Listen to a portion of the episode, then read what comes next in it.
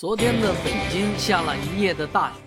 今天早上可能很多中小学都已经不上课了。但是有一位八十九岁的老爷子，居然啊骑着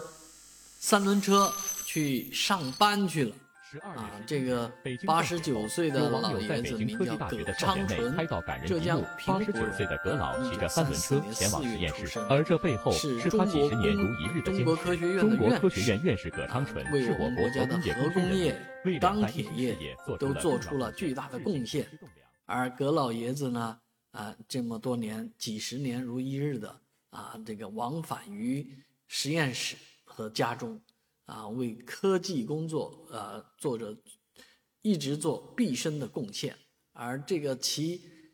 三轮车上班的这个场景被人拍下来之后呢，确实蛮让人动容的。很多这个网友都说：“葛老爷子啊，你要注意安全啊，你这个也不要冻感冒了。”然后很多人也觉得，呃，这么大的科学家，怎么能让他骑三轮车呢？啊，难道没有一个司机能送一下他吗？接送一下，尤其是这样的天冷路滑的时候，啊，相关的单位不管吗？啊，其实，啊，八十九岁这个年龄实际上应该是退休的年龄，是不上班的年龄啊，但人家是坚持低调、坚持的工作者，这个精神确实是值得所有人的学习。